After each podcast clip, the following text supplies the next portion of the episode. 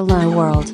Replicant FM is a podcast by Kantaro and Omami, talking about various topics towards the universe and the future. It's time to talk. 大丈夫ですかこの、まあ、スタートのこの若干の緊張感ある緊張感ある感じ。えー新鮮だね。フレッシュだね。うん。うん。えっと、今回はゲストにですね、僕の本当の弟、渡辺智也さんを、えーお招きしてお届けしたいと思っております。こんにちは。よろしくお願いします。渡辺智也です。よろしくお願いします。はい。まあね、弟枠っていうことでね。まあ、こんな形でまさか話すとは思ってない。確かに。そうだね。まあでも、なんかいいタイミングかなって思って、そうだね。最近、引っ越しもあるし、状況変わったっていうのもね、ね大きくあるしね。近くに引っ越してきたんでね。そう。まあ、智也ね、結婚して子供が生まれてね。そうだね。ありがとうございます。ありがとうございます。おめでとうございます。ねまさかの女の子誕生っていうとこもあってね。で、前は調布に住んでたけど、今、こっちのね、台東区の方にね、来て。イリアの方に引っ越してきて。うん。まあ、うちからも歩いてで、20分くらい。20分。まあ、自転車だったらすぐみたいな、うん、すぐだね。ところに引っ越してきて、うん。まあ、割と近所という感じですね。そうだね。うん。まあ、これからより楽しみな感じ。うん。ね。だいぶ慣れてきた？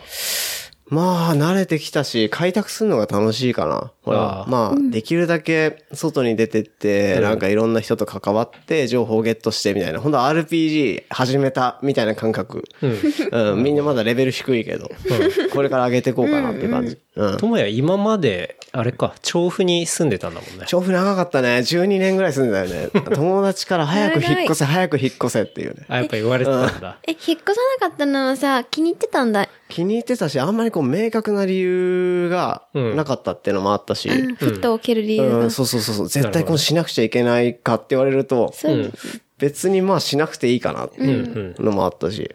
調布がじゃあ長くて、今はね、予約引っ越してっていうそうだね感じだね。うんまあ、今日は5月の12日なので、まあ明日が母の日っていうね、そうだね。ことになりますが。さっき、うん。実のそれこそ父親からん、ホットな LINE が入ってましたね。なんて？なんて？明日、母の日だから、お母さんに LINE よろしく。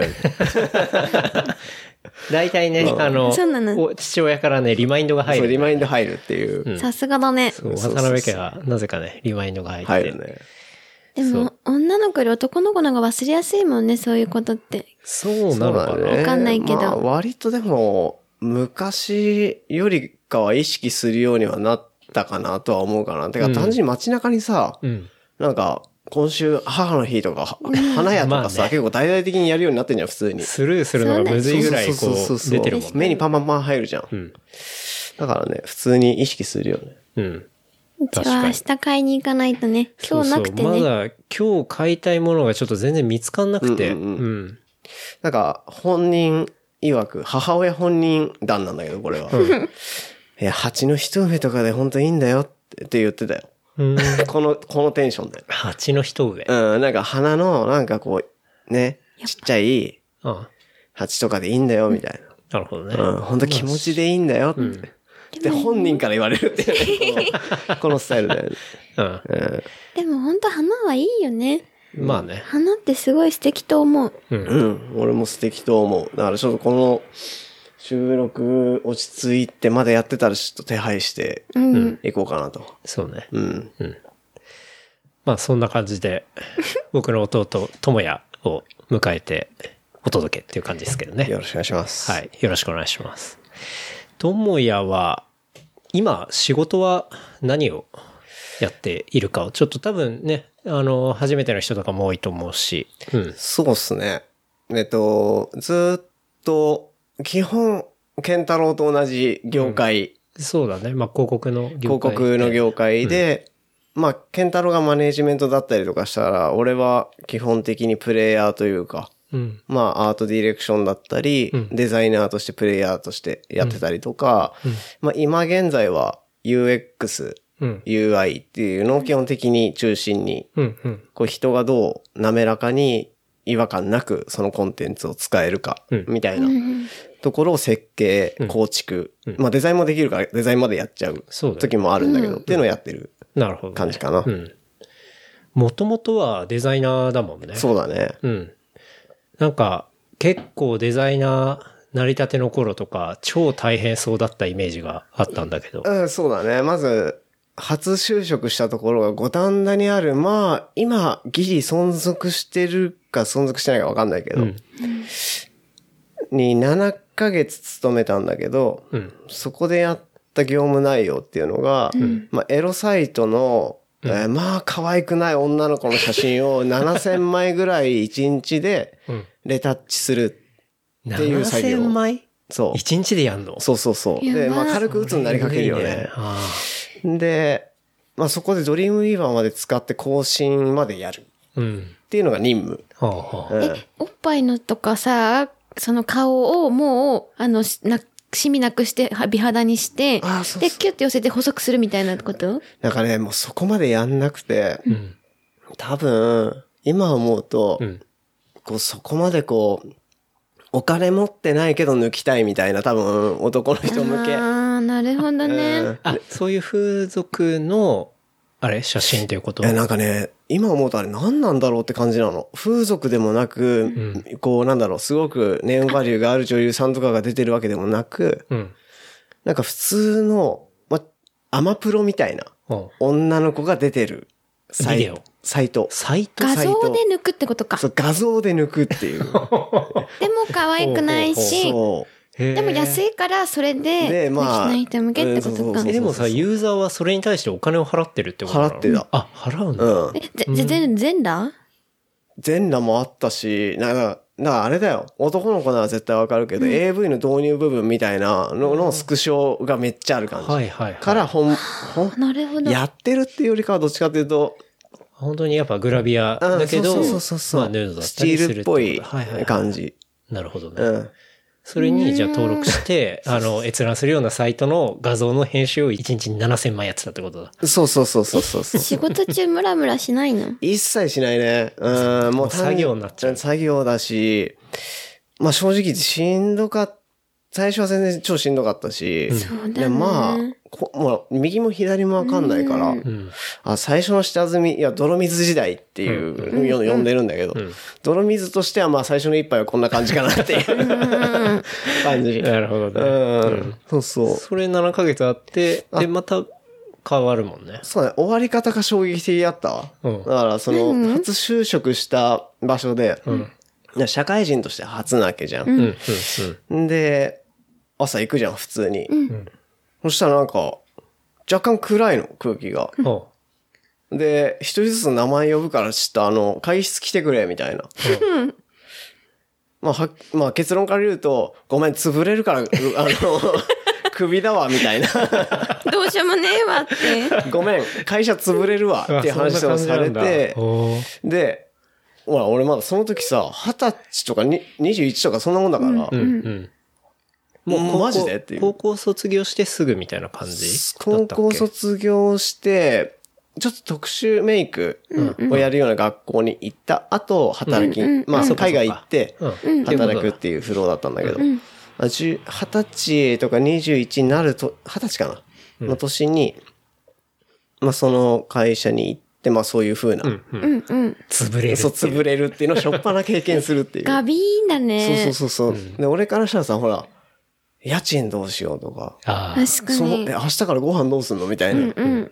でもそんなことで凹んでる余裕なんてないから、うん。ガンガン、ね、某リクルートサイトとかいろいろ使って、うん、うん。でで、次のとこ行った次のとこ行って、で、そこでだいぶ救われた、本当恩人うん。の人、そこはちゃんとしたデザイン会社だった。そうだね、新宿にある、そこでも4年弱、うん。それこそデザインとは何たるやみたいなのを教え、教えるっていうか盗んでっていうタイプの人だったんだけど、その人はすごく、うん、有名なとこにも後々行くような人で。ああ、じゃあ潰れてよかったね、そう五反田。逆にタイミング的にはマジで、グ助かるッジョブ、逆にグッジョブだったの。うん、その時は絶望したけど、そうだそうね。だね。手取りだって17万とかだったからね。ああきついねなかなか厳しいね。痺れるね。で4万のアパートだったから、ああ。なるほど。うん。あ、10引く、そっかそう、。スタートはそんなもん。うん。なるほどね。そうそうそで、そこでいい感じのデザインのところ行って、まあ4年間働そいうて、うんうん。で、ある程度こうスキルもついて、その後変わったんだよね。う。そうだね。その後変わって、まあその人が辞めた、辞めて自分が学べない、盗めないっていう環境になったから、自分もちょっとチェンジしたいなと思って、うんうん。そっからまた泥水あ、をそうだった2、3年そっか飲むこと、2年かな ?2 年飲むことになるのかな、うん。まああの品川シーサイドにあるうん。某、某会社某会社だったりとか、うんまあ本当その間、1年半とかの期間で3社ぐらい変わったのかな。うん。うん。まあ正直言って今思うとあってよかったしネタにはなるようなことだったけど、ん変わったのは合わなかったの？それとも会社がうんこだったの？会社がうんこっていうのもあるし、そもそもなんだろう、古いと思った。やっぱかなり縦社会、うん。うん。うん。もう、もう帰っちゃうんすか？みたいな。へえ。なるほどね。うん。そういう感じだっうん、た。そういう感じ。一言で言うと、みんなが帰りづらい職場がそこにある。はあジョイナスみたいな感じです、うん。日本のデザインって。そんな感じ。なるほど。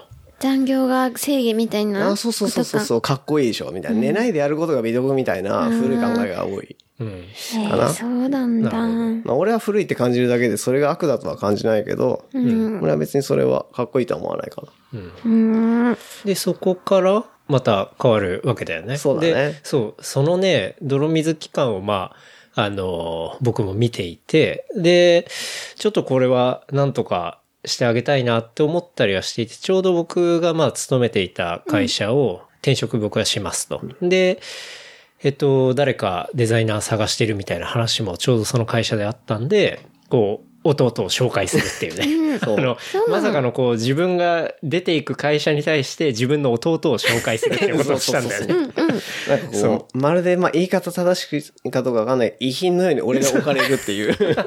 あれ、あの、兄いなくなったけど、弟らしいよっていう。そうそう。顔似てねみたいなそう完全にね、あの、被る期間は全くなくて、あそうなの本当に出た一匹付けで、智也が入る。そうそうそう。そこはさ、良かったの入って。あ、すごい良かったよ。すごい、本当に。あれがなかったら逆に、未だに泥水だったんじゃねえかって、ちょっと怖くなる瞬間だってあるし。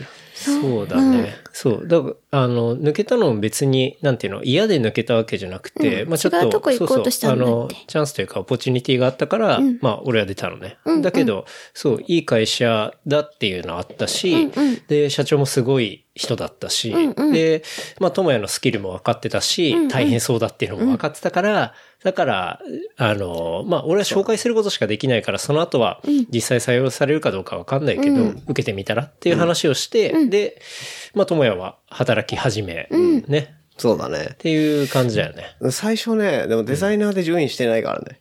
あ、そうだったっけ？そうそう。PM としプロジェクて、トマネージャーとして、ね。そうそうそうそう。PM? うん。PM、プロジェクトマネージャーってプロジェクトを推進するような立場の人。えー全体を営業みたいな？あ、そう、まあ。割と近いねうん、近いかなえー。そうなので、ちゃんとそこら辺もなんだろう。本当はデザイナーだっていうとこも、うん。その、入ったところの、要は、ケンタロウの元同僚の人たちが分かってくれてたから、仕事の細分も、割とデザイン寄りうん。のことを振ってくれて、一応肩書きは PM なんだけど、デザインやってるみたいな。結構イレギュラーな形でやらせてもらっうーん。て、そうなんだ。で、そういう期間がしっかりあって、じゃあやっぱ友也ってデザインサイドだよねって話になってクリエイティブにうん。チェンジ。そうだね。で、デザイナーでずっとやってたっていう感じ。あ、そうなんだ。そこもね、4年、うん、4年だね。えーうん。まあ、その会社もね、結構こう、なんだろうな。まあ、もともとはグローバルのそすごく大きな、あの、グループの一員でしたと。で、まあ、それが、まあ、日本の大きい広告代理店に変われ、なんか察するわ。でそう。で、その、でかい広告代理店の、あの、子会社と一緒になったのか。うん子会社と一緒になった。っていうのは、まあ、もろもろその、智也が働いてる中でも、会社としての変化っていうのはものすごいあったよね。あったね。それで結構、やっぱ抜けていく人もいたりとか、でも、俺は、ちょっとなんか、そこにいるとか、そこで働くっていう視点もあったんだけど、もう一個、その、大きな変化を楽しむっていう、その傍観するっていう立場もしっかり。ちゃんと持ってたいなって思ったから、なんだろうな。あこういう風に変われてくんだとか、こういう風に文化って力で変わってくんだっていうのも体験したかった。ああ、なるほど。会社の文化が、やっぱり会社合併したり変われていくことで、そうそうそう結構人も変わるし、なんか雰囲気変わっていく感じね。そう。なんかそこは、なんか、なんだろうな。じゃあくっついちゃった、なんか、嫌だからやめようじゃなくて、しっかりその変化も肌で感じて、で、そこで自分でジャッジすればいいじゃん。うん。うん、っていう感覚は鈍らしたくなかったから、そうなんっていうのはでかかったかな。で、実際変わってからいて、すげえ変わったし。うん。えーやっぱ変わったね。なんかなんかなんか聞いてる、前聞いてたその真っ只中の時の話とか、ね、結構変わったみたいだもんね。そうだね。なんかもう、極端に言うと黒が白になっあ、白が黒になったって言えばいいのかな。うん。なんかもう、別の別物っていうか、なんか好きなバンドの新譜買ったらいきなりアイドルソングになってたぐらいの、えー、マジかお前みたいな、世代が変わったね What the fuck ぐらいの感じの。うん。じゃあやりにくくなったんだ。あ超やりづらい一言で。うん。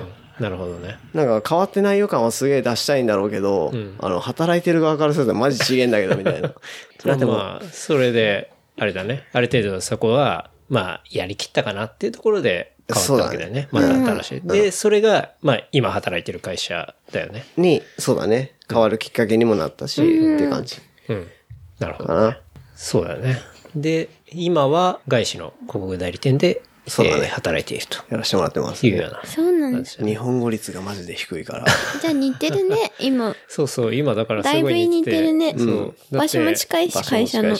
場所も近いし。なんなら、ケンタロウと働いてる。そうそう、もともとうちの会社にいた、あの、人が、今、智也と一緒に本働いてる。そうそう当そうそうに受ける。まあ、広告会社結構村社会だったりするから。へーなんかまあ本当に、ケンタロウのいい話というか面白い、ケンタロウは面白かったみたいなうんうん。話もするし、聞くし、あ、そうなんだ、そうなんだとか言いながら。まあね。うん。今はじゃあ、割と落ち着いて、落ち着いて。仕事をしている感じそうだね。なんか任される範囲も結構、まあデザインの範囲だけじゃないってことだよね。そうだね UIUX の範囲で、こう、やれるポジションにいるってことだよね。お客さんのところにもどんどん行くしね。うん、うん、うん。まあでも楽しいよね。うん。でもすごいデザインだけじゃなくて他も全部できるデザイナーって。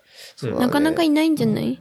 そうだね。なんか、自分がこう、生きってる感じにはなりたくないから、ちゃんと現在位置は確認しながらやってるけど、なんかその、デザイナーはデザインだけできればいいって思ってる考え方ってちょっと危ういなって俺は思ってるから、その例えばパソコンの画面うん。からキャッチできるのって、もう匂いはちょっと無理じゃん。カップヌードルの匂い感じるとかちょっとまだ難しいから、例えば自分でサウンドやり始めたのも、まだ耳は聞けるよねっていう。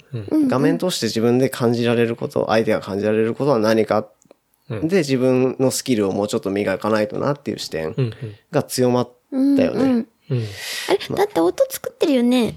そうそう。だから、ともや仕事でもそういう、そうまあ、普通の会社で、あの、仕事はしつつ、プライベートでも、こう、いろいろやったりしてるわけじゃん。それが、その、音だったり、うん。そう、っていうことだよね。ね、そう。だから、うん。ね、このレプリカンド FM のジングルもそうだし。あの、この番組の、えー最初の音だったりだとか、いつもエンディングで、あの、普通の時にかけている最後のジングルだったりっていうのは、ともやに全部お願いしていて、作ってくれたものになってるね。 true、true だよね。そうそうそう。 true、true。なんか本当に、ちょっと話それちゃうかもしんないけど、うん。プロじゃないとやっちゃいけないみたいな風潮って若干日本強いなって思ってて、バンドだったり、ラッパーもそうだし、うん。なんかちょっと別にアマチュアの人だって知識はあるし、何回か練習すればプロに近づくことだっていくらだってできるじゃん。調べればいくらでもあるしそうそうそう。ねやり方はできる。だから、やっちゃいけないことなんてないと思うし、お前はデザイナーだから音鳴らしちゃいけないなんて法律ないじゃん。うん。うん。お前は会社員だからラジオやっちゃいけないとかないから。っていうのと同じ感覚で、じゃあなんか、自分はできる範囲内で調べたりとか、で、実際やってみたら、やってみたいと思ったら買え、買えばいいじゃん。うん。そうね。うん。っていう、そのトライすることが大事って思って、それがハマったらもうね、猿のようにやるっていう。うん。なるほど。そうそうそう。楽しむのが一番だと思うん。なんか渡辺家っぽいね。似てる、それの。確かにね。んそうだよね。まあ、調べて探求してトライするみたいな。あうん。一緒じゃない。シンプルで一番好きかも、それが。そうだね。うん確かに。あとは当然ね、まあ知り合いのものとかもいろいろそうだね。やってるだろうしね。うんうんうんうんプライベート仕事みたいなものも当然あるだそうだろうし。ね。うん。まあプライベート仕事で言うと本当に、じゃあお金になるか否かっていうのが視点が強くなる時もあるんだけど、うん。なんだろう。それこそ調布に住んでた時は、うん。調布の駅前でこう、金曜日サイファーやってる子たちがいて、うん。調布サイファー。そう、調布サイファーみたいなのがあって、京王線の各駅にあるぐらいあって、へえー、そうなのそうそうそうそうそうそう。で、なんか、ちょうど、ウェイヨーって一番最盛期ウェイヨーの時っていうか、もう一番栄えてて、うん。でフリースタイルダンジョンがすごいガッと来てた時一年前ぐらい？うん。そうそう、1年前ぐらい。うん。の時に、まあ、あるんだったら行ってみようと思って、うん。うん。で、8時からやってるっていうから、うん。行ったら20人ぐらいいるから、えー、うわ、怖そうと思って。あ、でも楽しそうと思って、うん。ちょっと見させてもらっていいですか？つって。うん。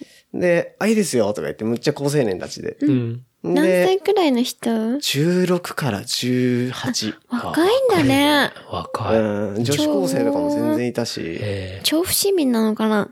やっぱりフットを敬愛してる。ふっと。だから外から来てる人も結構いるみたいで。えで、で、実際ちょっと見て、ん俺もかじるぐらいは、フリースタイルはできるので、ーうん。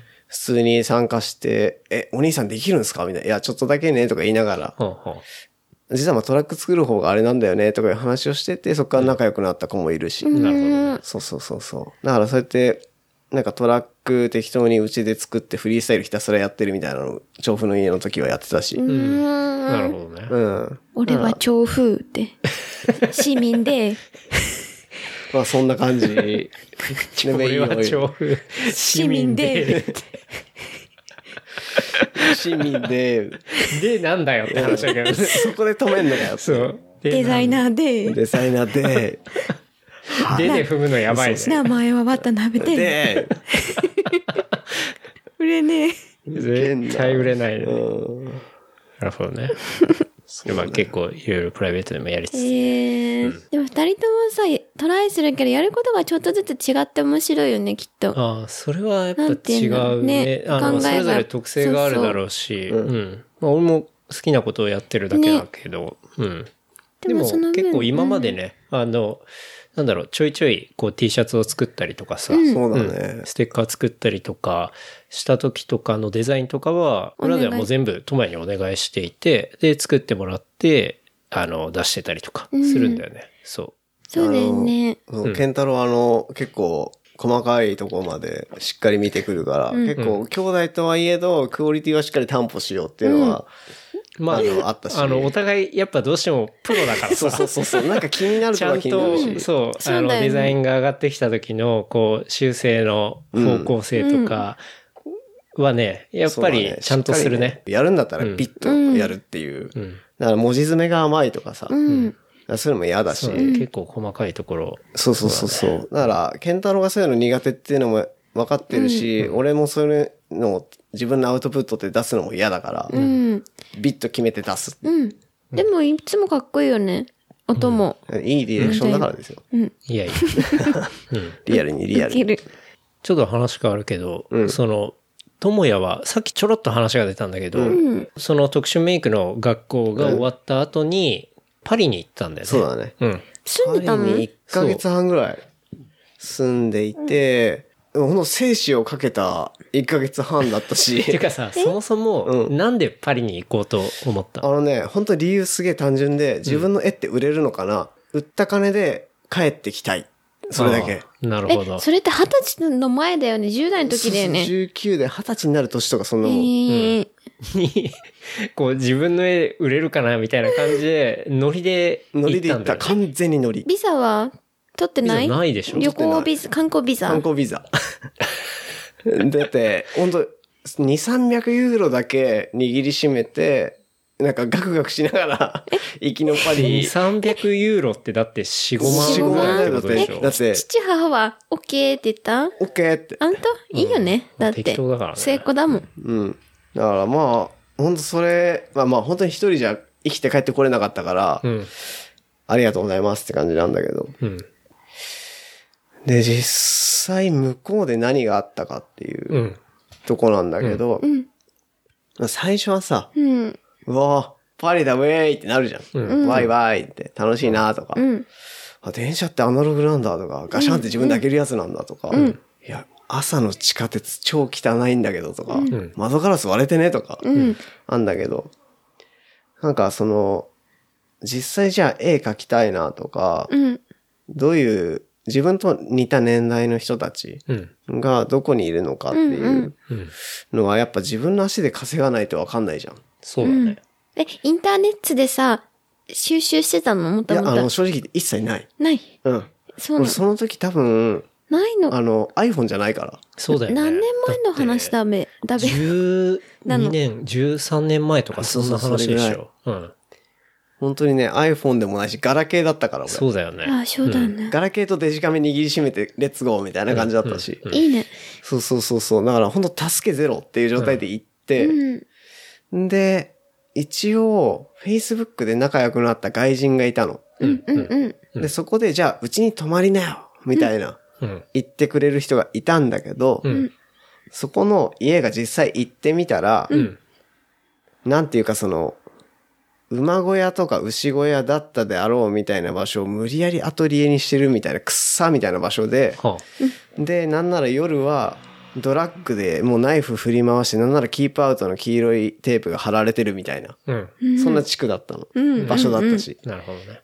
ででその人自体はアーティストだったの？そうそうそうそう。あの、原宿で会って、うん。なんかいろいろ話、日本語もちょっとできたから、うんうんうん。話をして、じゃあ今度来なよ、みたいなのを鵜呑みにして俺は行ったって。すごいよね。まあね、あのね、ね。一言で言うとバカだよね。うんえ、結局さ、絵はさ、売れたの？そう、売れたの。売れたんだ。売れたし、うん。相変わらずマッキー一本とキャンバス地しか持ってなくて、そこで書くっていう。うん、うん。で、ちょっと売れて、売れてもほら、10ユーロとか20ユーロとか。なるほどね。うん、で20ユーロいけばマジで上がるっていうか、うんクロワッサンとかさ、0.8とかで買えるじゃん。だから、だまあ、売れた日は、ちょっと高めのサンドイッチ買ったりとかして、全く売れない日はクロワッサン3個で過ごすみたいな。うん。一日？であと一日。テレビの企画でもないのにさ、ものすごいハードコアなこと勝手にやってるよね。そうそうそうそう。あのね、あのね、本当に無知すぎたからでき、うん。うん、だから、無謀すぎるよそうそうそう。正直、な。命を落としてもおかしくなかったこともあって、だよね。だから、ホームレスだった日もあったし、うん。そのちょっと、Facebook でその、あ原宿で会ったそのアーティストさん。とちょっとなんか、微妙な空気になっていい、なんか帰ってくんなみたいな空気になった時があって、あその人のところに居候してるから、そうそうそうそうもうその家に戻ってくんなと。そうそうそう一人にさせてくれみたいな時があったんだ。なんでお前いるんだったの聞いたらそう聞いたらそもそも光熱費とかが超高いから、あの、二人分はちょっともう無理だみたいな話をされて、俺、いやいや、マジかと思って。もう居候無理だと。あ、そうそう。だから、朝9時に起きたら、ん夜11時まで戻ってくんなみたいな。だから、過ごす手段を考えるわけじゃん。うん、うん。だから、まあ、絵描くのも画材が必要だし、で、画材ゲットするにもどこで売ってるかの情報をゲットしないといけないわけじゃん。うん。でそういうのを、もう本当にパリの中を駆けずり回って、いろんな人に話しかけて、で、フランス語もできないのにね。そうそうそうそう、英語し、英語も正直言って、全然ダメだったし、うん本当に。だから、なんで今戻ってこれてんだなっていうのもあるん でもそこも結構ミラクルもあったんだけど、うん。なんだろうな。でも面白い体験もあって、うん。結局そこのパリで絵描いてたところで、ちょっとそのモン・サン・ミッシェルの方うんうん。に、えっと、住んでる人で、うんと縁を、縁があって、出会った縁があって、で、ちょっとじゃあうちの方に一週間来なよって大変だってことなら、来なよってことで、うん。これは神だなとか思いながら、うんで、車で、うんあの、パリ市内から、うん。モン・サン・ミッシェルの方まで何十、12時間ぐらいかかったと思うんだけど、遠いな。車で車でガー移動して、うん。幼稚園の日本人の先生みたいなのもうん。3日間やったんだよね。え、やったんだ。そうそう、そこの声かけてくれた人が、あの、まあ、普通に3、4歳のうん。子を持ってる人うで、ん。うん。で、まあ、幼稚園に行く車に一緒に乗ってたらうん、ともやもちょっと、降りるって言われて、手伝うみたいな言われて、で、行ったら、あ、日本人がこんな場所に来ることなんて超珍しいから、うん。ちょっと、この子たちに、うん。あの、絵を教えてくれってこと？日本語？あ、日本語？は日本語とか箸の使い方？あ、はあ、はあ。なるほどね。そうそうあるんだよね。を、を、こう教えてくれみたいなう。うんん。うん。ことがあって、うん。で、その時にこう初めてこう人の温かさにどんどん触れていくっていう。いや、いや、なんか、っていうかさ、マジ、どこの馬の吠えかわかんないやつが急にモン・サン・ミッシェルの方で日本の文化を教えてるってわけわかんなくない？そうそうそう。ウケる。なんかもうね、その時は、もう必死すぎるのと展開の速さ。うん。で、そんなこと考える余裕もなく、うん。もう、飯がある、で、人との縁があうる。ん。んで、まあ。生きてるそうそうそう。生きてる、自分生きてるっていうのもあるし。うん。で、まあその人の家に一週間ぐらいししっかり寝泊まりさせてもらって、自分を回復させつつ、うん。で、まあモン・サン・ミッシェルとか普通に観光もさせてくれたりとかして、うんうんじゃあそろそろもうパリの方にもうん戻んなくちゃいけないって言って、うん。で、も戻ってきて、一週間ぐらい頑張れば帰りのチケット買えるかなみたいな。はあはあお金もうん買えるかなってなって。帰りのチケットすら買ってなかったんだ。買ってなかったね。やばいね。うん。だから本当によく帰ってこれたなっていう。あ帰りのチケットなくてよく入国できたね。その時は緩かった緩のかなかったんじゃない？まだテロとかも多くなかっただろうし。そう、なんか帰りのチケットないとさ、入れない国とか結構多いじゃん。多いね、多いね。うん。うん。で、努力すれば帰りのチケッそうトいけるかもみたいななんでさ、帰ろうかなって思ったの？もう馬小屋は嫌だなって思ったの？あのね、もう、まあそうだ、そう、そのきっかけとしては、一回、栄養失調っていう、向こうで栄養失調になる。ウケる。やばい。ウケないけど。本当にギリギリそうそうだね。。やばい公ね。園で、うんなんかちょっと体動かなくなっちゃって、うん。で、一応海外保険には入って行ったから、あ、そうなんだ。偉い。えっと、まあ、電話、頑張って、なけなしのお金で電話をして、うんうんまあ、こういう状態で今、病院に行きたいと。ちょっと体調子がおかしいと。当たり前だわ。本当だよね。納得の展開だわ。わ。そうそうそう。それでなんか、ここだったら、その入ってる保険内でうん、済まされる、はい。えっと、診療受けられるから、うん。で、タクシーもそこはフリーでちゃんと乗れるから行ってくれっていう話をされてう、ん。で、タクシー捕まえてうん、頑張って行って、うん。で、まあ、ここがその病院だよってうんちゃんに言われて、うん。ありがとうとか言いながら。ん。で、そこの、まあ、いきなり脳の CT スキャンとか取られ始めて、血液検査とかされてで、サインしてくれ。うん。パッて見たら、うん。なんかね、150ユーロとか200、2、300って結構、でかい額の、契約書？うん。2、300ユーロだったらそうか。いくらぐらえ、でもい日本それでも4、5万じゃない？4、5万、もうちょっとゼロ多かったはいずや、なんだけど。CT とかだったら多分もっと多いんじゃない？そう、あの、正直言って、あの、ちょっと、意識朦朧としてるからね。ただもう、うん、全然高い金額の契約書、うわ、やっば、これ、これサインしていいのかなって思いながら、俺サインしちゃったんだようね。ん。で、超ビップ部屋みたいなうん。のに連れてかれて、うんもうシャワーとか、テレビとかも巨人阪神戦やってんの。へえ。日で、本、そうか、日本人だからかな。うん。かなで、シャワーも一週間浴びてなかったし、もう臭いのも自分で分かってたんだけど、うん。馬小屋だし。そう、孫親だし。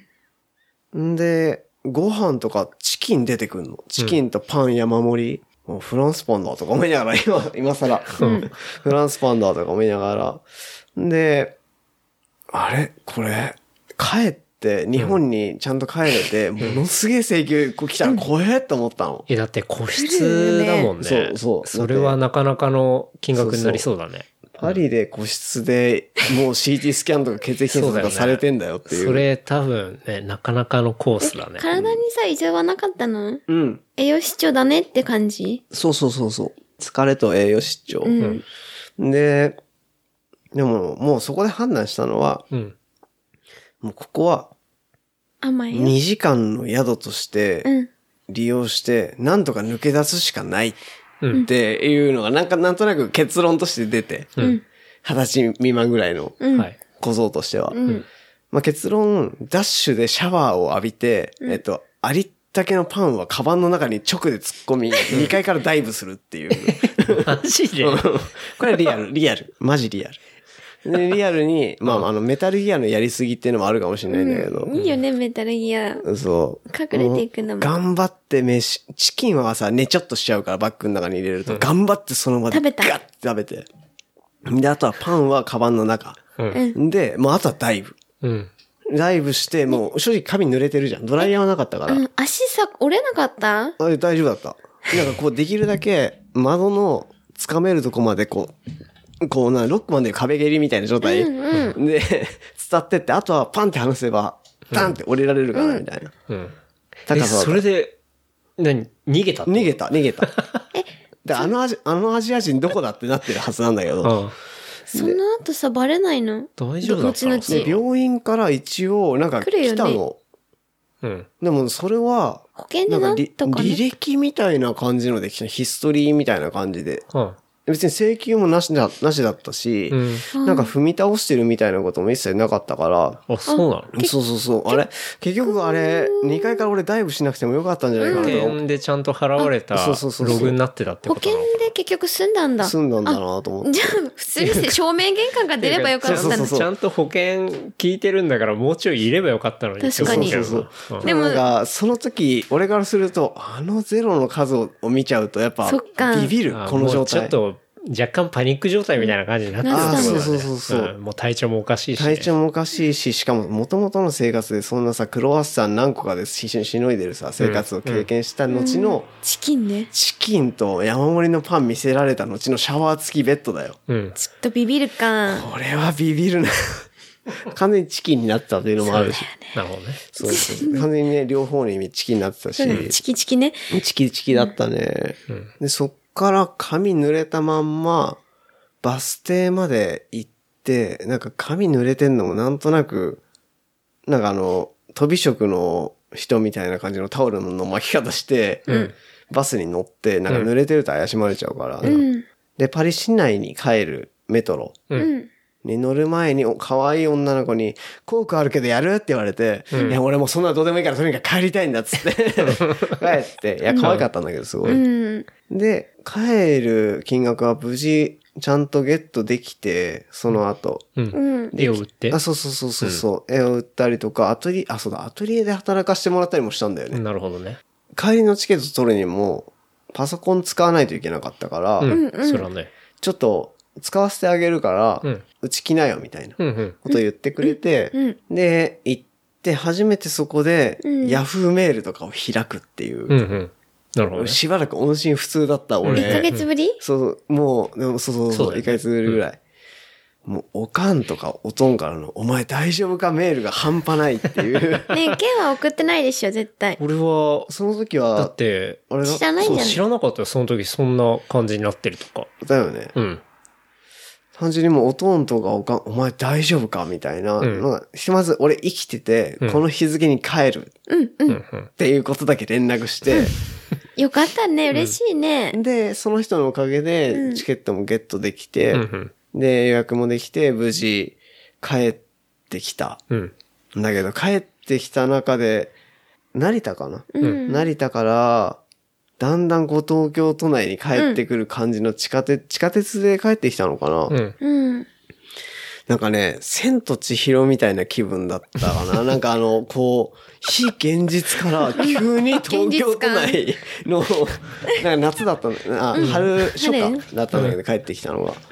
なんかすげえトリップ感があって、なんか、んあれ？俺、数時間前までん、目の前に、なんだろ、ヨーロッパの風景とか、絵売ったりとか、なんか自分がバス乗ったりとかダイブしたりとかっていう記憶、モン・サン・ミッシェルとかの記憶がありながら、目の前に座ってるのがサラリーマンなの。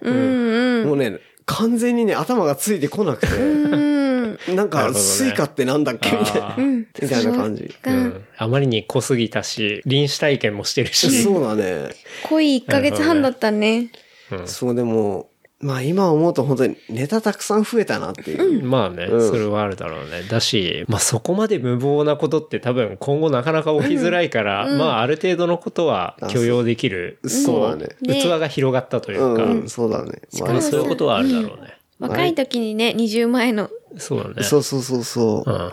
なんか自分の、こう、性格とかっていうのをぐっ、割と神経質だったりとかな、あの、細かい部分とかうん。を、まず一回ぶっ壊してくれたのがその経験だったなるほどねっていうのもでかかったかな。うんそうか。まあいい経験。いいね、よかったね。んよかった。今思うと楽しかった。生きててよかった。俺なんかもそういう、今聞いたエピソードとかは全然知らないことだったし、そうそうそうそう。なんかさ、ほら、こういう話って自分からこう、まあこういう機会だから話させてもらってるけど、俺こんな話体験してきたんだぜ話の大人を見て寒いって思うことがたくさん俺はあ,、うんあったから、まあ話し方にもよるけどね。あ、そうだね。んなんかそうなりたくないなって思ったから、こうなんか楽しんで聞いてくれる人の前では普通に話すようにはしてるかなっていう。そっか。なるほどね。すごいね。うん。まあ、笑けるよねっていう。4年前ぐらいに、トモヤとアムステルダムとパリへ、そうだね一緒に旅行行ったことがあるけどね。あれは本当にね、うん。いい意味でのカオスだったと思うね。4年前？いろいろ巡ってね。楽しい経験もして、えーまあ一番の名言はあの、折りたたみ傘が重いで1時間笑ったっていう。でも本人覚えてるかどうかわかんないけど。もうね、あの、シラフじゃないから、箸が転がっても面白いみたい面白いな 感じで、そうだねまともに旅行できてなかった、そうだね。と思うけど。それはさ、二人で行こうと思って行ったの？あれきっかけ何だったっけ？俺はもうよく覚えてんだけど、ケンタロウから、まあ俺はほら、泥水事務所にちょっと勤めてる時に、うん。パンって LINE 来て、うん。トモヤさ、アムス行かない？って言われて。うん。で、しかも、再来週なんだけどどう？って来て。で、しかも航空券が、うんもう、チケットも取れるんだけど、で、この日だったらこれこれ金額で、みたいな。うん。で、俺もバカだから、んあの、いいよって言って。うん。で、そしたら、じゃあ取るわって言った2週間後にアムスにいたっていう。そうだねえお金は大丈夫だったお金のはがん頑張って用意して、うん。そうだ行ってね。急に誘ったね。急に誘って、で俺も楽しそうって思ったし、んこういう、こう、突飛なこと言う人物がいないと、俺もその スピード感でいけないから、んで、そこについていけないのもつまんないなと思ったから、うん。行きたいなって思ったから、うん行ったっていう。で、グレゴリーだよね。ワンダーウォール歌ってくれたグレゴリー。あそうそうだからムービー残ってるもん。そう、その時に、うんうん。あの、Airbnb を初めて使ったんだよね。まだ日本でも全然認知されてない時ああれ初めてに、使いか。そう、5年前初とかかめて、そう、5年前5年前になんのあれ。ぐらいじゃない？そう、その時初めて Airbnb 使って、そのホストが、家主が、あの、すごいいいやつで。そう、本当に。で、ギターが、がね、置いてあったから、あの、なんか歌ってよみたいな話で。そしたらワンダーでウォール。そう、オアシスのワンダーウォールを歌ってくれて。ええで、トモヤも俺もオアシス好きだから、うんうんそう、それですごいテンション上がって、ね。そうそう、テンション上がって。めちゃめちゃいいやつだったそうそう、3人で歌って、それじゃあ俺行くわみたいな。バイバイみたいな。チェックインの時にまさかの歌まで歌ってくれるっていう。いいねそうそうそうそあのね、その経験が結構俺は Airbnb がすごい面白かった原体験なんだよね。うんうん。そう。なかなか普通のホテルじゃなくて、そんなね、ホストが歌歌ってくれるみたいな。う。そうそうそう。しかもジュースとかさ、コーヒーとかもしっかり完備してくれて。うんそうそうそうそう。で、楽しかったね。楽しかったし、個人行動するのもやった方がいいよって健太郎に言われたのを俺はよく覚えていて、多分ほとんど忘れてると思うけど。んで、一人でチャリンコで、うん。アイアムステルダムうん。のとこで現地解散したんだよね、確か。で、そっからこう自分でちょっと情報を得て、うん。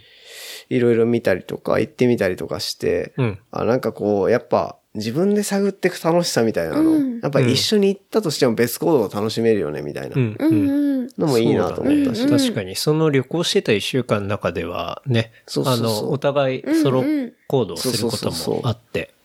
うん。なんかね、ああ、やった方がいいなって後々思うし、その時も思うこと。うん。でも多分自分一人でちょっと行きたかっただけ。まあ、それもあるけらね。えー、多分そうそうそうそう。兄弟ならではにそこは感じながら、まあそういうニュアンスもありながら、まあそんなもんでしょうって思いながら。うん。まあ男同士だからね。うん。まあね。うん。パリもね。だから、その、さっき言ってた大変な経験の後に初めて帰るパリだったああ、わけだよね。そうそうそうそう。だから、割楽しかそう、割と余裕がある状態でのパリってこんな楽しいんだって。全然前回来てた、ああの、の感じと違うし、違うし見えてる世界も違うみたいな。そうねやべえ、ビール飲めるっていう、そうだよね。そういう次元かな。ねうん。ルーブルまた行けたのも嬉しかったし、で19に初めて行った時はルーブル頑張って入って朝から晩までルーブルで暖を取るっていうこともやってたし、そっか、行った時期っていうのはちょうど冬だったの。冬だったね、寒かったし、寒いね、それは。寒かったし、でもルーブルは結構夜遅、朝から、朝早くから夜遅くまで入れるし、そうだよね。まあ、はっきり言ってスタッフの方からすると、あの、あいつ朝からいるわ晩までマジいるよなっていう、連日。まあそうだね。自分でこうハンドリングできるような、うん。ヨーロッパに行けたのは、それが初。めてだったし、本当はね、本来、初めての時もそういう趣旨で行ったはずだったんだけど、全く方向が違かった。そうそう、諸事情によりって。でも2回楽しめてよかったね。うん、本当に本当に。ドロパリと、そう、ドレパリと、いいパリ普通パリ、いいパリ。いいパリとドロパリで。確かにね。そうそうそう。まあ楽しめるか否かはまあ自分でうん決めるのもあるし。今、ちらちらと腕に見えておりますが、ともやは結構タトゥーが入っててね。そうですね。え、あ本当？そうそう。タトゥーは、いつから？今、結構入ってる？そうだね。えっ両と、内側、両腕の、二の腕の内側と肩と足？足首うん。足は知ってる。うん。に入ってる感じで、なんかさ、俺、いつの間にか入ってたんだけどさ。え、そうだったっけ？うん。気づいてなかったんじゃない？いや、だってそんなに頻繁に会わないしさ、やっぱり。うんうん。なんでさ、入れようとしたの？きっかけは何だかっこいいから。うん。前から興味があったからっていう、すごいバカな理由なんだけど、うん。これも。うん。なんかその、やっぱり好きなバンドだったりとか。もいいし、その、まあ、自分のライフイベント的にも。いろんな、なみたいタイミング的にもいいかなと思うタイミングで、で、いい紹介もあったので、うん、まあ、入れようかなと。入れたいなと思って。今、結構、日本にも来る人山ほどいるし、もう別にね、うん。普通だったりするけど。うん。だって昔さ、銭湯とか温泉ってさ、タトゥーダメな感じだったじゃん。うんうんうんでも今さ、全然常連さんもタトゥーだし、いいみたいよ。本当に？だって今でも結構厳しいイメージがあるけど、だってさ、銭湯のさ、いつも仲いいおばちゃんはさ、タトゥーだらけだよ。それね、多分、浅草のね、老舗の銭湯だからだと思うよ。本当？こっちの方は、の？結構カルチャーとしてあるっていうか、なんか、ダメなそうのかな？銭湯自体の方がもっと古いから、そういうことまでひっくるめて結構分かってるから、多分 OK なんだと思う。新しいどうしてもスーパー銭湯だとか、そうだよねそこら辺はダメそういうか新しいところは基本的にやっぱまだ NG だもんね。そうだね。だから、ほら、某レジャーランドだったりとか、に1、2年前かな。そのタトゥー完全にちゃんとお断りっていうメッセージ、企業メッセージを出したんだ。うん、うん。で、それは俺、すごく好感を持てていて、要は入れ墨入れてる人は絶対来ないでください。うんうん。なぜなら、うちはファミリーでうん。プールを楽しむような場所だから、うんうんうん。本当にお断りです、来ないでください。じゃあそこにはさ、入れなかった？俺は実際行ってはいないんだけど、その、ちゃんと企業としてのメッセージをしっかり出す。それが、例えば古い考えだとかは俺は思わなくて、うんうんその、はっきり言わないことって俺一個問題だと思ってて、うん。その、うちはダメですよって言ってしまえば多分、本当にマナーがなってない人以外は、うん行かないと思うんだよね。やっぱ、自分のせいでさ、他の人が不快になっちゃうのって良くないじゃない。うん。だし、そもそも、だったらじゃあ違う場所にいや行こうなのか。うん。えっと、自分は、まあ、日本っていう国で入れたんだから、うん。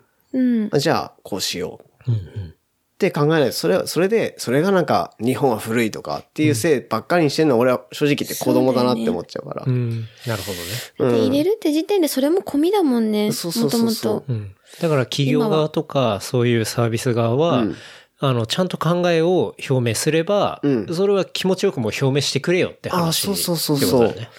だし、入れてる人もちゃんとそこはどうなんだろうっていうのは思うんだよね。あの、うん。どうなんだろうっていうのは？えっ、と、ここ行っても大丈夫なのかなっていう、いや、そのグレーなのか、うん。なんか、わかんないと、こっちも困るんですけど、困みたいなるんですけどっていう。グレーのところがよ、よくあるんだ。まあ、あるっちゃあるし、なんとなく申し訳なさ程度にうん。タトゥー入ってる方すいません。みたいなのをちょこっと書いてあるから、なるほどね。じゃあ各社大丈夫ななのうんってなっちゃう。確かに。だからその、しっかり NG を出してくれてた方が全然潔いの。ああ、わかりやすいし、わかりやすいしうん確かにどうしたら OK なのか、もう根本的に NG なのか、一体どうなんだっていう。そうだよね。行ってみてさ、グレーだとやりにくいもんね。そうだよねグレーゾーンでさ、一応お断りみたいな、隠してくださいみたいなこと書いてあってあさー、そうそう本人的にはタオルで隠してるかもしれないけど、いや、それはちょっと隠してることにならないんで、みたいなさ、なんかそういう不毛な感じ。そうそうそう。とかそうだよがね。ウェットスめんどくさいよねーツ着てとかさ。だったら、もう、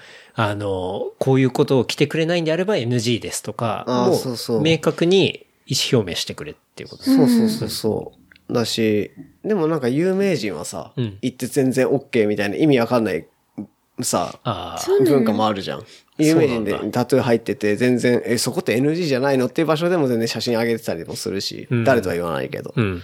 なんかなんかそういうことも感じたりするかな？なんかちょっと若干こう日本のその無名有名とか関係あんの？タトゥーにって思っあちゃうとこもあんだよね。あ、なるほど。何？えっ、と、例えば、極端に、極端に言うと、うん超歌姫、有名な歌姫はい。は、入れ墨 OK でもそのプール大丈夫なんだ。うん。え、何？普通の一般家庭のうんお母さんが行くと NG なんだ。え、その違いって何？って。ああ、確かにね。うんそれは。ちょっと良くないよね。うんなんかちょっと、うん普通に、うん、どういうことって聞きたくなっちゃう。うん。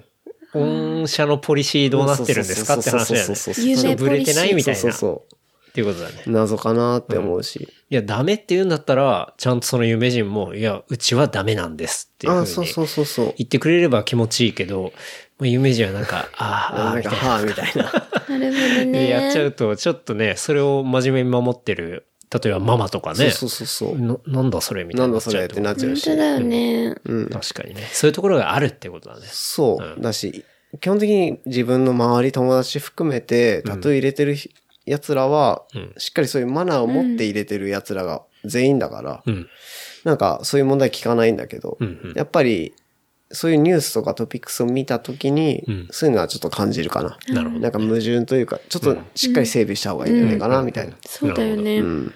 無理やりもう全部解放してくれっていうのは全く思ってないんだけど、ちゃんとこう意思表示をしてくれっていう、そこがお願いってことうんだよね。そうだね。うん。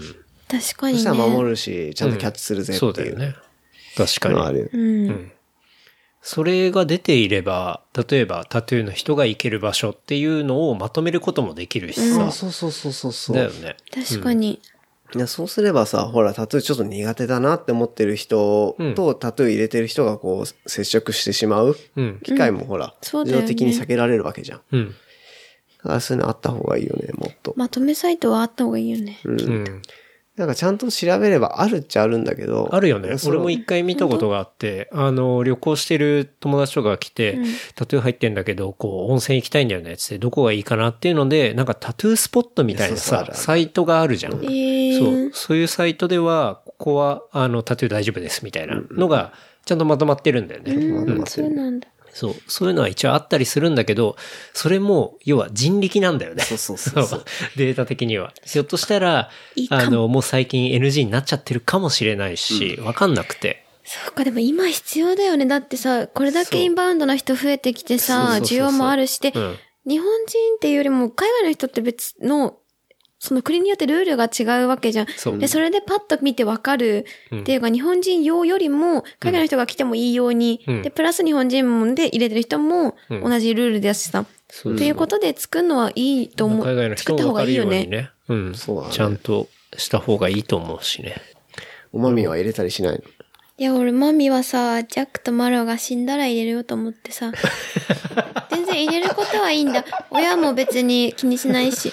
たださ、その、きやっぱ両り膝に、両膝に。膝に？膝にね、あの、バレー部のこういう サポーターみたいな。それはいいんだけど、やっぱ銭湯さ、好きだから、でも、今行ってる銭湯はいいっぽいんだよね。うんうん。だからいいんだけど、いいんだけどここらさ、辺、その、台東区の銭湯っていうのはね、割と、いいっぽい。うん、大丈夫なところは多いね。から、そのなんか、うん。すごくそのきっかけ？だから、ジャックとマロがさ、お亡くなったらかな？まだまだ長生きそれはするでしょうね、あの2匹は。かな？うん。うん。そうね。ケンタロ俺は、あんまり、特に別に興味はない？そこまでないから、まあなんかきっかけがあったらいいかなとは思うけど、うん。そのきっかけがないっていう感じかな。ああ、な。じゃあいいよ。マロが死んだら、まケンがマロで。私がジャックの入れるよ。あでもね、一時期、その、前も話したけど、中学校の時にその死にかけた時の、こう、お腹の傷の横に、その日付を入れようかなっていうのは思ったことはある。結構その出来事があったから、考え方がちょっと変わったりはしたから、大事件だったからね。そうそうそうそう。だからそれを入れようかなって思ったけど、うん、まあ別に入れてなくても覚えられるしなとか。うん。だから、まあ、ひょっとしたらこの先あるかもしれないけど、まあ、その時は相談させてもらうけどね。そしたらヨロ。うんね そうだね。っていう感じかな。うん。まあ、タトゥーの話はそんな感じですかね。そうだよね。入れるのは全然入れたいんだけど、きっかけがあんまり、そうだね。なんか自分のその結構そこかな。なんか例えばブランドやっててすごいこれがっていうので入れるとかだったらいいんだけど、そういうのも今はないし、すごいきっかけでっていうわけじゃないからな。あもう単純にもう聴いてる音楽とかがそもそもライズとか、うん。うんうんうん。兄貴がいきなりドラゴンアッシュのビバラレボリューションっていうアルバムを買ってきうん。て、ドラゴンアッシュ。昔ね全ちょうど時代だよねケンとかは。そう、99年の発売のあのアルバムを買ってきて、で、弟ながらにそれはかっこいいなって思う反面、俺もなんかケンタロウ、いや、兄、兄がすごく優れてたから、平たく言うと、す優れてたし、で、優れてたって何に対して？としてるけど、何が。こう、勉強もできるし、ハキハキも喋るし、で、まあ自分の意見も言うしね。で、なんまあかこう。長男感だよねそう。長男感があるし、でそれが別に悪いことじゃなくて、単純に自分がフィ、感じてたこととして、その、自分もじ、なんだろう、自分のお気に入りをちゃんとディグっていきたいっうん。ていう、いいきっかけだったなとは思っていて、あのアルバムが？そうそうそう、あ のアルバム買ってきたって宣言した瞬間に、うん。で、俺は、なんだろうな、自分に持ってなくて、ドラゴンアッシュよりもなんか自分がガッてくるものを探したかった。なでもさるほどね。成功ってそれがいいんだよね。なんかそのうん1さ、私も成功なんだけど、うん1個それがあって、それもあるんだけど、もう1個探そうと思うんだよね、多分。そう探でも、したい負けたくないとかじゃないけど、あ、兄はこれだ。じゃあ私はこれいいのがいいなっていうのをん探すきっかけなんだよね、そうそう多分、末っ子って。いいって思わされるじゃん。うんで、うん俺もいいって思わしたいんだよ。うん。うん。っていうのが働いて、勝手にね、こっち側が多分。そう、キャッチしたのがライズのフォアプレイっていうアルバムで、うん日本刀とかドリームキャッチャーとか入ってるアルバムだったんだよね。うん。え、それ聞かしたらなんて言ってたの？それは全然覚えてない。うん。ただあのアルバム、そのライズに到達した自分に一番上がったのはすげえ覚えてる。うん。うん。なるほど。いいね。結構そのタトゥーと音楽も当然つながりがあるし、うんで、その99年に俺が買ったアルバムっていうのが、割と友也の中では結構衝撃を受けた。衝撃だったねドラマッシュのビバラレボリューション。そうそう、あのアルバム自体はだってむちゃくちゃ今聴いても超フレッシュだし。だってさ、俺修学旅行でテレホンカード買ってたじゃん。ドラゴンアッシュの。あ、あのブートのね。そうそうそう。そうそうそうそう。変わってたし、もともとその、中学の初めとかで、日はまた登り繰り返すとか、そういうの聞いてて、結構、こう、やっぱ世代的に新しかったんだよね。ああいうそうだラップの感。じとか、しかも今で言ったらミクスチャーっていうジャンルで、ああいう感じねっていうのはわかるんだけど、当時のミクスチャーとかっていう、なかなか、なかなかあんまないしかったよね。あんだけの、しかもリリースの短さでパンパンパンパン出してくる。しかも、I love hip hop と Grateful Days をいきなり同時にダンで出すとか。うん。そうそう。結構ね、面白かったんだよね。であのアルバム自体も前半は結構ヒップホップなんだけど、後半はすごいロックみたいな感じでなんだこのアルバムみたいな。そうそうそう。でもしっかりアルバム感はしっかりつなぎが効いてたりとか、そうだね。超フレッシュ。今聞いてもフレッシュだと思うわな。だだから、まあ結構それ食らって、まあそっから、そう、ともや音楽もすごい好きじゃん。うん。うん。死ぬほど好きだね。で。ライズ、未だにだってね、関係も当然あるし。そうだね。その、東京に引っ越して上京してきて、うん。で、初めて、その、有名人っていう形でうん、縁を持たせてもらったのはジェシーだったし、うん。ジェシーがやってるお店があったんだけど、五反田に。うんうんで、そこに、できるだけ時間あるときは行ったら本人に会えるんじゃねえかって思ってる、単純に一ファンうん。うん。として行ったらジェシーがやってきた。うん。うん。もうその時が出会いで、うん。で、まあ、MTV の企画とかで、その後、なんだろう、一緒に出させてもらもらったりとかうんして、で、しばらくジェシーっていう人に魅了され続けるんだけど、うん。ううん。ん。まあ、本当に夢のような出来事だったよね。だから本当、フォアプレイを買ったあの日、小学生の時に。中学生の時に買ったアルバムの人がうん。目の前にいる。うん。で、ともやって認識してくれてる。うん。で、その関係性が続く。な、今現在も。え、じゃあそうだよね10年ぐらいそうだもっね。とじゃない？もっと ?15 年とか、うんそういうレベルだよね。で、そのレベルで、しっかりこう、今ファミリーができていることも、うん家族ができていることも知ってくれてい,、うんるし、うん。こいつは俺のダチでって紹介してくれること自体もすごく幸せうんだなって思う。そうだね。だから、ビバラレボリューションきっかけっていう。抜ける。なるほどね。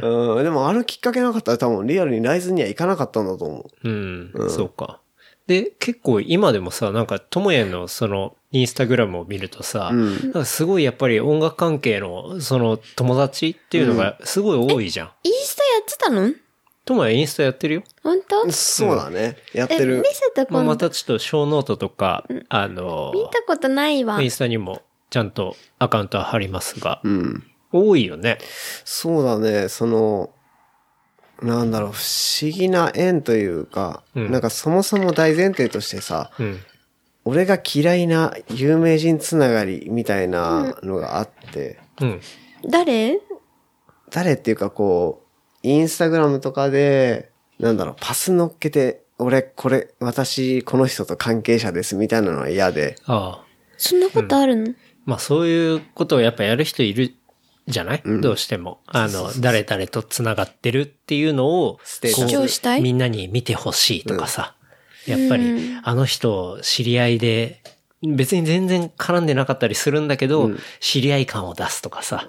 なんかそういうことって、そあんまりいいかな。う、結構あったりするよね。うん。何のために？それは、例えばその人が、えーそういう関係の仕事をやってるんだとしたら、あ、あの人と知り合いなんだ。あ、じゃあ、この人って結構すごい人なんだ。へで、ーまあ、ひょっとしたらそれに騙されちゃう人は、まあ仕事が来たりとかさ。まあそういうことを目的にやったりはするんだけど。そんなことあるのね。そうそう。うんっていうのが嫌なから、割と普通に一ファンから縁があって、うんまあ相手も興味を持ってくれて、繋がってくれる人。っていうのはあるし、具体的に誰々って言っちゃうとちょっとあれなんで、ねまあインスタ気になったら探して 見てもらえればっていう感じなんですけど、うん。ただ自分が今そういうつながりでうん友達として接してくれてるラッパーなり、うん。うん。えっと、バンドマンだったりっていうのは、うん本当あくまで普通の一、いい友達というか、普通の人だから、自分も繋がってたいなとか、友達でいたいなって思う人ばっかりで、本当にいいなと思うし、うん。なんだろう、そういう場面とか、例えばライブ、うん。でっかいとこだったり、うんえっと、小箱でもいいライブだったりとか、うん。っていうのは、そういう経験させてくれる場うん。だったり、思うけてくれるのはすごくいい、なんというか、経験させてもらってるなと思いながら。うん。うん。そうだね。うん。じゃあ、思うけどねもう、みんな基本的に、ともやはファンとして最初はあ接してってもういう感じなんだ。CD, CD も買ってたし、チケット自分でゲットして、頑張ってこうライブ行くっていう。うん。やっぱそのスタンスがあ、やっぱ今でもなんだいうか、知り合いだから DVD もらうとか、うん CD もらうとかってあんま好きじゃなくて。うん。その人たちが時間かけて作ったもの。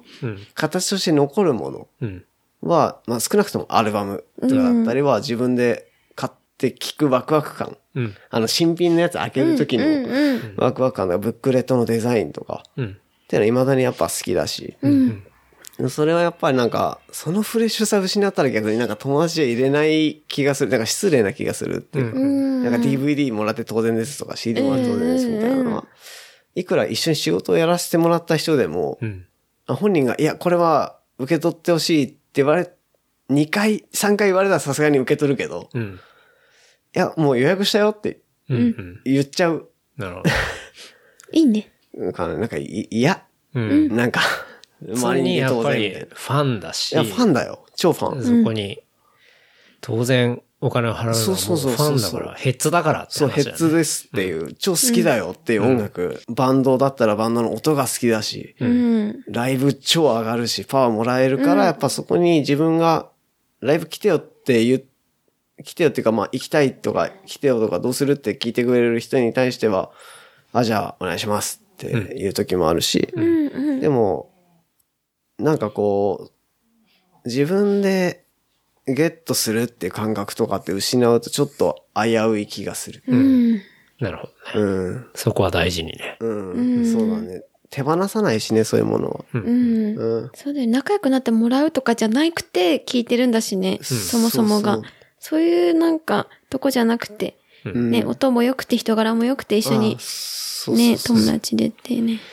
結構ね、でも、ともやのインスタ見るとね、あの、見る人が見たら結構度肝抜かれる人が、出てきたりするからね。で、一緒にゴルフやってたりとかね。そうだね。まあもう、なかなか結構びっくり、ジャッキー・チェン？ジャッキーチェーンではないわ。あとは、なんかさっき、ちょっとともやが話したいトピックとして言ってたけど、女性向け風俗の話。そうですね。その、そもそもなんでその話をしたかった友人に。ちゃんとこう、ルールを設けて、男性向けに、うん。えー夜のお仕事をしてるうん。人物が数人いて、うん。で、その話を聞いてる中で、単純に興味本位で、女の子向け風俗があったとしたら使いたいと思うっていう。うん。うん。そしたら、使いたくないってうん。言ったから、えっと、要はその必要としてる気持ちは分かってるわけじゃん。その、要は、うんうんうん。女の子男が必要なんだから、まあ女性も、その、単純にね、性別が変わるだけだから、そうそうそうそうそう。あるんじゃないいかっていう話。そうそうそう。やっぱ女性だからだよね。そうなのかな？うん。それどうなの？女性はいくら、いつまで、なんか、なんだろうな、基本的に、多分、わいろんな人いると思うけど、するにしても多分、感情があってっていうことなんじゃない？自分がちょっとでも好きでとか、相手がちょっとでも好意を持ってくれて、そういうことに挑むっていうのに反するんじゃない？別に、それがいいんだとは思うけど、うん。それだと別に何にも、はなんだろうな、自分もどうも思わないしっていう人に、体をうん。どうこう？うん。性っていうことじゃないじゃない？性欲が勝るみたいなことはないの。その女の子が性欲にこう、とはいえ、そういうこう、ものはあれど、だから基本的に誰でも誰でもいいからじゃあ呼んで、それに対してお金を払ってっていうことまでじゃないんじゃない？それは多分自分でするとかさ。やっぱそれある程度メカニズムが違うんじゃないかな、男と女では。なるほどね。うん。な男の場合は、その快楽を求める部分っていうところと、感情が割とこう、切り離しやすいっていうか、そういう、なんだろう、特性があるんじゃないの？女性は陰の方だからね。そう。だし、それはわかんないけど。生物的にも男っていうのは、例えばじゃあ女性と、えーセックスしました。で、相手に子供ができましたって言っても自分の体に変化はないわけじゃん。ね。で、女性の場合は、やっぱりそういうことが起きたら、女性の体自体に変化が起きたりするわけじゃん。で、だから、そこの、その人が本当に私のことを思ってくれてるのかとか、その人がちゃんと私を支えられる、あの、スキルがあるのかってところがやっぱり頭の中ではきっと判断材料として絶対あるはずなんだよね。だからそこの体のメカニズムがそもそも違うから、多分そこの需要っていうのが、あのーそうなんて言うんだろう、頭の中で違うんじゃないのかなって、俺は結構ずっとそういうふうに思ってるんだよね。うん。うん。なるほどな。だから、なんか女性が例えば、まあ、性に対して例えばさ、うん。ちょっとまあ、なんだろう、万年に、なんだろう、性に対してしたいって思ってたとして、うんで、男の人だったら例えば、まあ、風俗呼ぶとかデリデリヘル夜部とか、今日はなんかどっか行くっていうのはあるかもしれないけど、女性的っていう考え方からしたらさ、多分、じゃあ誰かでリスクをとかじゃないんだと思う。多分リスクがかかるのは女性じゃん。うん大抵は。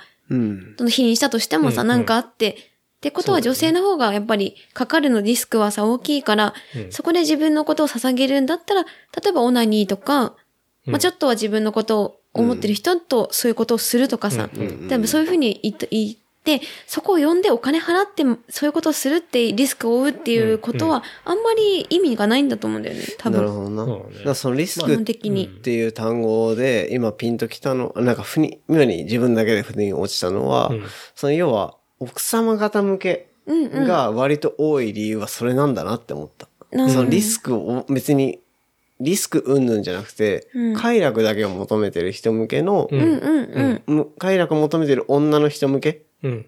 の男の人派遣サービスうん。うん。うん。が多いのはその理由主婦とかのいいってことかなんだろうなって思った。ああ、それなるほどなはあーって思った。りかもよ。だって、そうだね。ああ、なるほどな。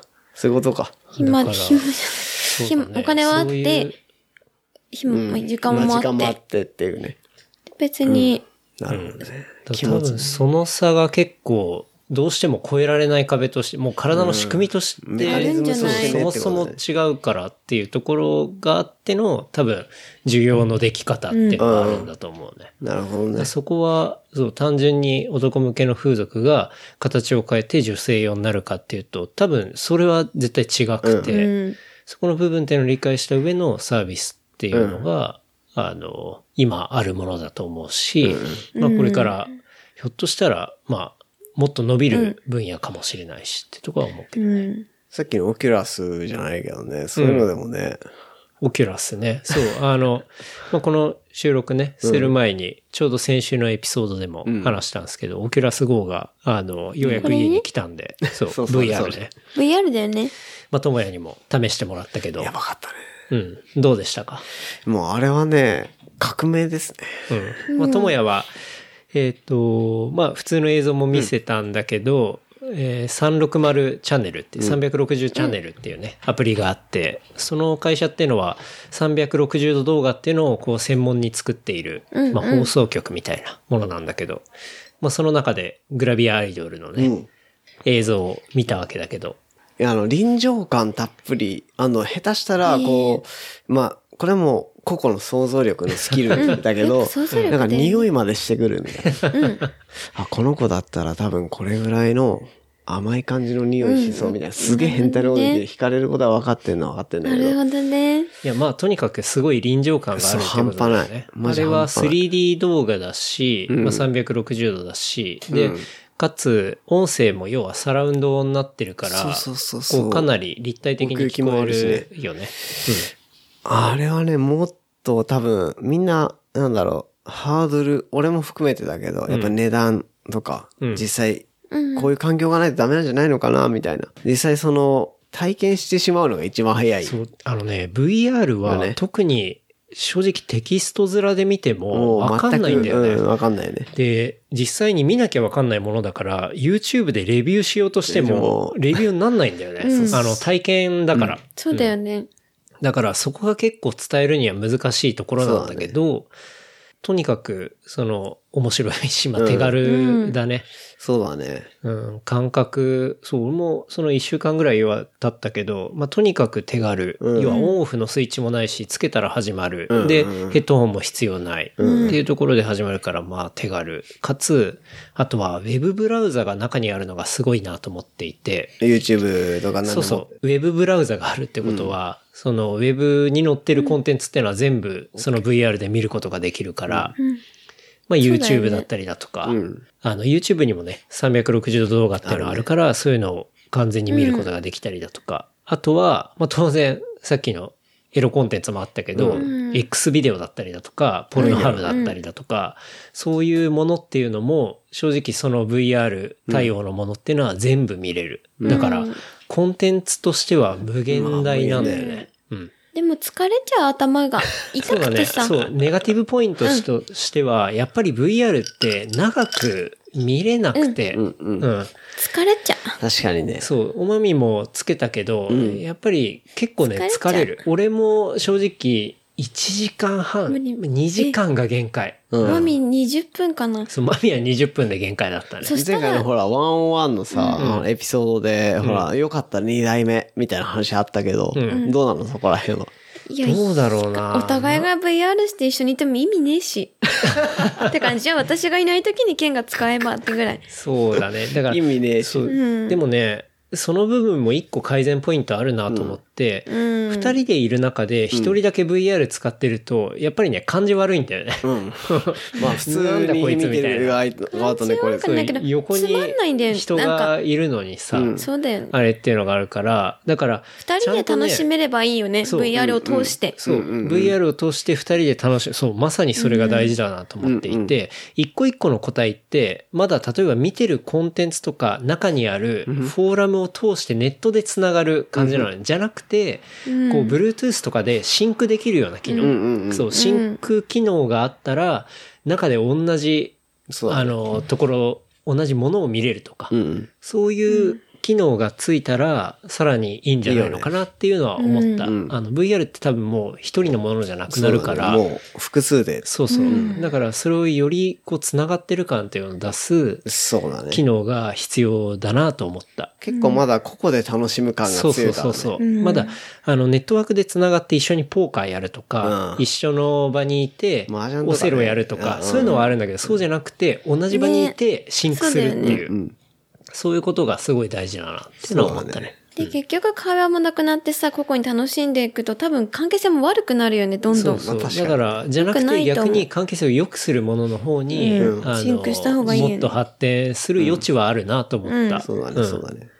だから、それで。映像も綺麗でさ、うん。で、二人とも良かったねで終わればいいんだけどね。そうそうそうそう。そうもいかなもいうか。前回のエピソードで2代目、これなんか、ケンタロウだけ楽しんで、おまみおもう置き去りじゃんみたいな話あったけど、おまみ的には、まあ、とりあえず1台でいいか的な感じ。もう一台は求めないかな。まあねうん。まだね。まあでもね、この価格帯2万うん3000円とかで、うん。このクオリティで、かつコンテンツも本当に無限大にあって、しかも家で結構リッチな体験ができて2万そうそうそう。3000だったら俺は全然もうウェルカム。で、まあ1台あれば別にそれはそれでいいかなって全然。まあ、トモヤも体超遊べるもんじゃない験したし、多分それを思ってると思うから。だから、うん。全然買いではあるんだけど、うん。やっぱり改善点も当然あったりはするから、なんかそこら辺を許容できる人向けかなってのは思うけどね。やっぱ新しいものが好きだったり、うん。まあ実際そのポルノの話ばっかになるけど、その体験とかって、明らかにネクストレベルだから、そうだね。うんもう今までのものとは全く違う次元に行ったりするから。あれでこう、こう例えばみんなでオリンピックとか見るとかだったら俺結構上がるけどね。あ、そう。だからうコン、わーみたいな、ね。コンテンツとしてはスポーツもいっぱいあるし、うんうんあとは、あの、マミもちょっと見せたけど、ライブ映像とかも、普段、そうだね。ライブの映像を見るのとは明らかに違う視点で、ステージに立ってるみたいな感じで見れたりするコンテンツもあったりとか、ああ、そうなんだ。まあそういうものもあったりするから、まあ、結構そこに依存するところはあるんだけど、うんうん。まあこの価格帯で遊べるっていうのは、ねいいよね。あの、おすすめではあったりするかなというところかな。うん。あと、まあ、細かいネガティブポイントいろいろあるんだけどね。あの、パッドつけた時に若干やっぱ、ダサい。いや、ケミカル臭がするっていうか、あうん。あの、まあ、新しいっていうのはあるんだけど、だから、ちょっとそのパッドをね、あの、オーガニックなものに変えていただきたいなっていうのは、あるけど、まあ、結構そういうのはマイナーなところなんで、うん。あとは、あれかな、やっぱどうしても Facebook が出してるっていうのがあるから、あれ、Facebook が出したん？そう。あの、オキュラスっていうのは by Facebook なの。なので、うん。あの、どうしてもね、シェアするときに Facebook のアカウントを登録してくれとか言われて、俺はかたくなに登録はしてないんだけど、う。ん。うん。そこがちょっとあ嫌だなと思ってるから、もうちょっとオープンになってほしい。やぼいがましい。うん。もう Facebook は極力もう見てないし、もうほぼ使ってないし、そうだね。ほぼほんと使ってないね。投稿もしてなみんないし。使うの？みんなっていうか、おまみとケンタロウ？もみは使わない。マミーはそもそもほん全く使ってないし、俺もメッセージ使うぐらい。そうだね。俺もメッセンジャー使うぐらいなんだよね。うん。中、そうだね。でも割とでも周り見るとさ、フェフェイスブックってまだまだ結構アクティブな人多かったりしない？うん。でも地元はそうかな。田舎だ、田舎のって言ったら変だけど。方は多いかもねなんかそんなイメージ。田舎と、あとは仕仕事事のおじさん系とかが使ってるイメージ、そういうイメージね。どうん。うん。そうだね。そんな感じかな。まあでも、オキュラス GO は、そうだね。まあ俺はすごい面白かなと楽しかったけどね。し、結構まあ未来感じる感じがありまして。俺は女の子の匂い嗅げる未来をもっと期待してる。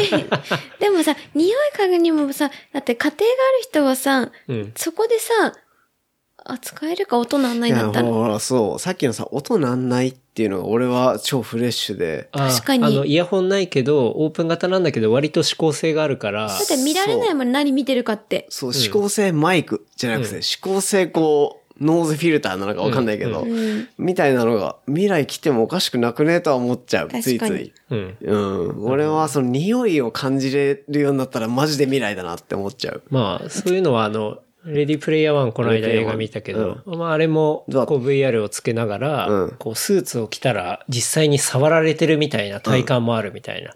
だそういう話っていうのは、まあ触覚だったり嗅覚っていうところに絶対広がっていくはずだから、まあまあ、は出てくる話なんじゃないかなとは思うけどね。期待ですね。うん。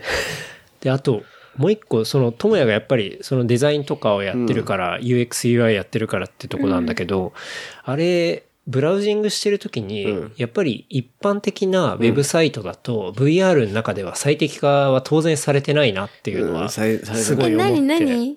専門用語が多くてわかんない。えっと、VR のヘッドセットをつけていて、ブラウザが中にあるわけね。はいで、そこでインターネットを見れるはい。わけなんだけど、あのコントローラーで VR の中だと、一般的なウェブサイトのデザインって見づらい。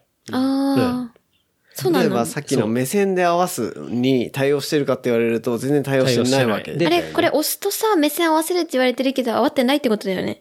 いや、それはあの VR の機能してあるんだけど、じゃあもっとわかりやすく話をすると、PC が出た時のウェブサイトとスマホのウェブサイトって違うでしょ？違う違う。だからそれと同じで、PC 用のウェブサイトデザイン、えースマホ用のウェブサイトデザイン。だから VR 用のウェブサイトのデザインっていうのもうんうんうん絶対できるはずだなるほどねなっていうのは使ってて思ったね。確かに、見づらかったもん。そう。だから、多分、今後のウェブサイト、もっと VR が、多分ね、もっともっと値段下がるだろうそうし、ね。もっと普通にポピュラリティというかね。当たり前に使ってくるような時代が来ると、ウェブサイトも当然その中で見るものだから、うん。VR 用のウェブサイトのデザインっていうのを当然デザイナーは考えなきゃいけないし、そういうふうに自動的に切り替わるようなところっていうのがもっと出てくるなっていうのは思った。今でさえ、今では、えー YouTube のサイトですら VR 対応はされてないから、うん。そこっていうのは結構新しい分野になるなってのは思った。ねうん、使ってて。まあ、そうだね。うんその、ウェブ、ね今さ、今、ビジネスレベルで言うとさ、現現場レベル感で言うとさ、うん。結局まだ PC、スマホ、タブレットどうしますかみたいな、そういう話しかしてないじゃん。うん VR の度外視なんだよ。完全にもうアウトオブ眼中みたいな。そうだね。だそうなのかからそれはしょうがないと思う。そうあの、使ってる人がまだまだ少なすぎるからね。普及が増えるとってこと？でも結局トピックとして上がるのは VR のこれが出ますとかさ、うん。うん。なんか2010 2020年にはこうなってるとかいうニュースは常に出てるわけじゃん。うん。でそこを見越してる人、俺も含めもっと勉強しなくちゃいけないんだけど、うん。なんかその、そこら辺含めて、これからどう自分が生きていくかっていうとこもあるし、何を使っていくかっていうとこもあると思うし、うんうん。なんかそこまで求めねえやって人もぶっちゃけいるよね。いると思うんだよね。うん。